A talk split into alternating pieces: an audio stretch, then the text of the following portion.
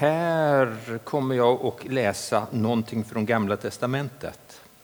Ni som är med på söndagar och lyssnar på gammaltestamentliga texter vet hur det hoppar i tidsordning. Tänker jag inte att vi ska göra på onsdagar, utan att vi ska gå kronologiskt framåt. Vi har varit inne på fjortonhundratalet, mött vad är det de heter, de som är från fjortonhundratalet före Kristus, eller fjortisar eller? Vi har fått möta fem, sex sådana. Och vid ett tillfälle så läste jag om två personer som kom med. Mose ville ha dem med och övertalade Josu att de skulle vara med. Och då tänkte jag, ja, vi ska inte bara ha en ny konfirmand som vi fick när Ingrid kom, utan vi ska ha en ny konfirmand till. Och nu har vi Amanda här. Det är bra. Jag ska fortsätta vandringen genom Gamla testamentet. Och så ska vi fortsätta där vi slutade förra onsdagen. Då handlade det om Rut. Och jag ska läsa från Ruts bok, sista versen utav kapitel ett och de första verserna utav kapitel två.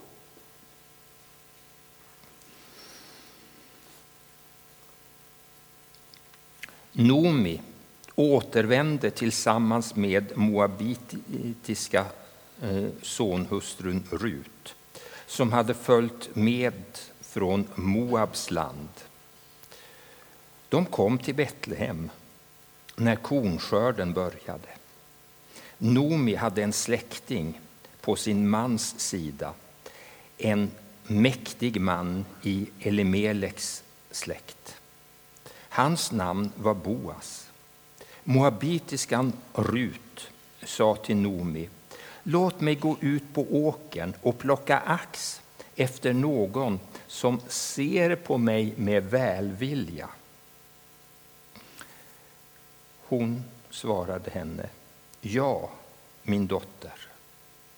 Då gick hon iväg och kom till en åker och plockade där ax efter skördemännen. Det föll sig så att åkermannen, eh, åkermarken tillhörde Boas, som var Elimel, av Elimeleks släkt. Boas kom just då dit från Betlehem. Herren vare med er, hälsade han skördemännen. De svarade honom, Herren välsigne dig.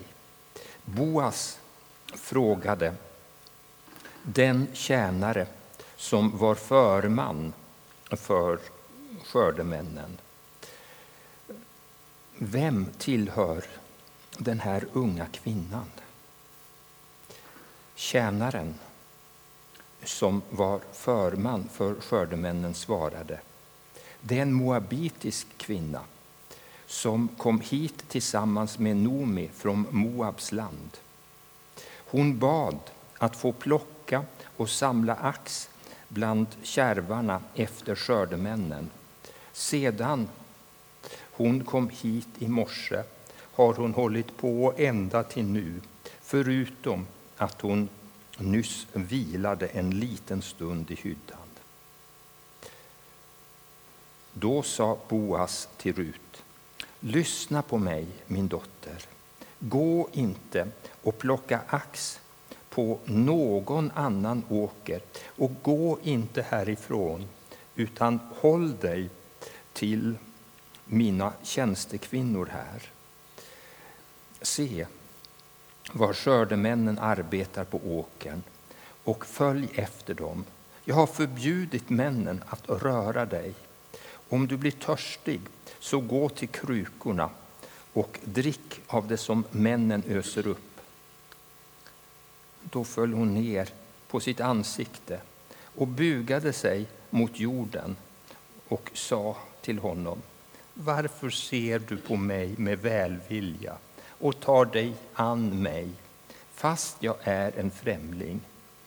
Boas svarade henne: man har berättat för mig allt vad du har gjort för din svärmor efter din mans död, hur du har lämnat din far och din mor och ditt hemland och följt med till ett folk som du inte kände förut.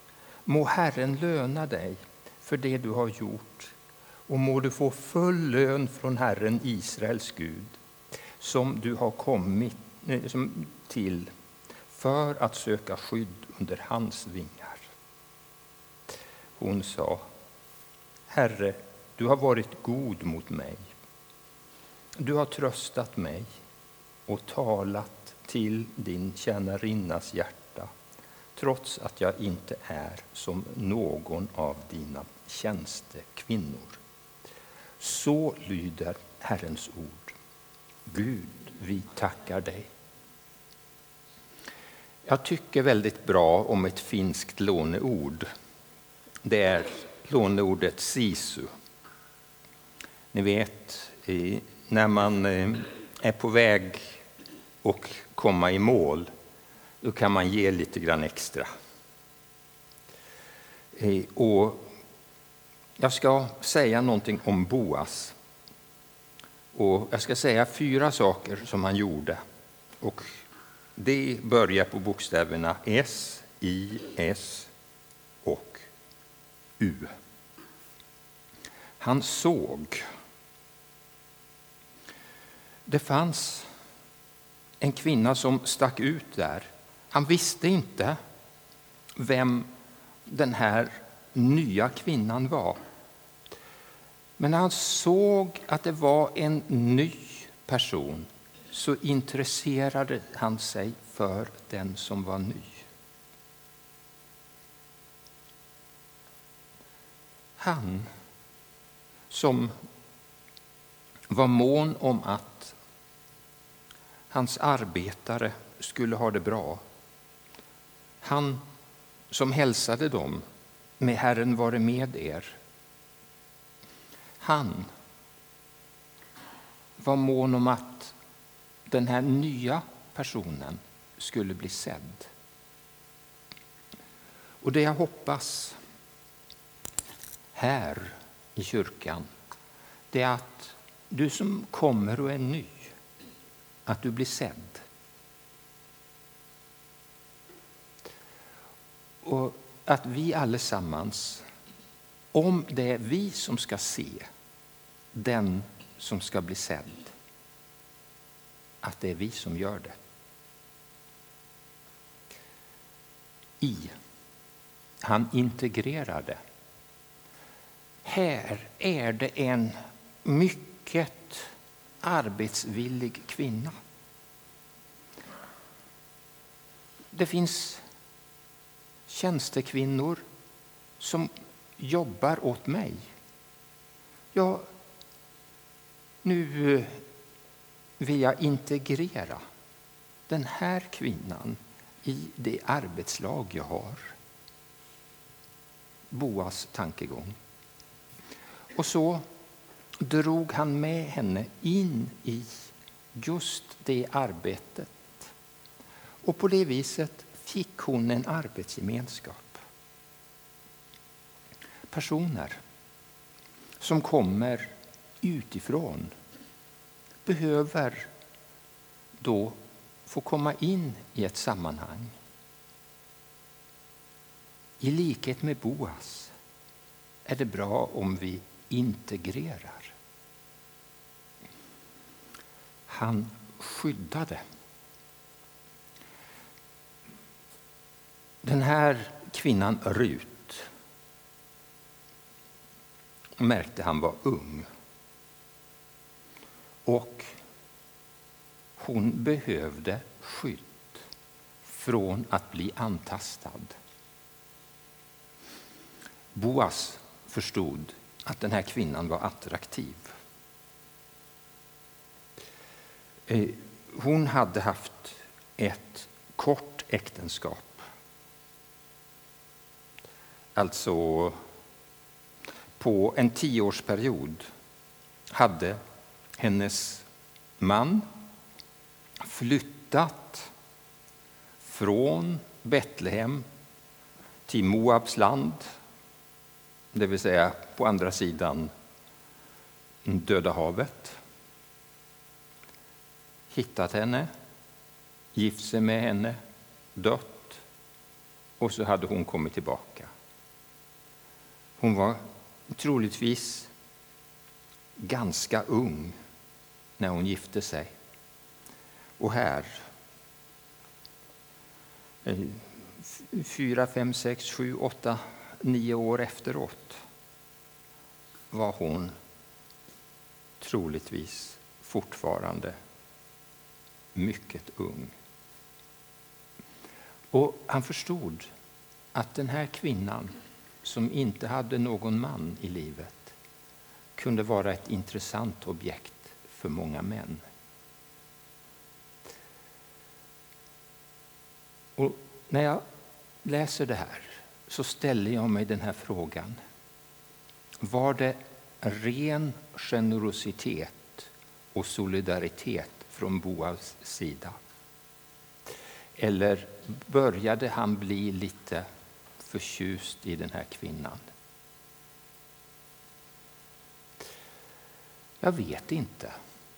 Jag vet att det kan finnas en solidaritet och en omsorg om att skydda och hjälpa människor utan att det ligger något sexuellt i det. Vi behöver ha mycket mer utav vänlighet utan att det behöver ligga något sexuellt i det. Men det här kanske i vissa sammanhang kan utvecklas till någonting mera. Om det gjorde det eller inte, det ska jag inte tala om idag. Om ni vill ha svaret på den frågan så får ni läsa vidare i Ruts bok. U. Uppmuntrande.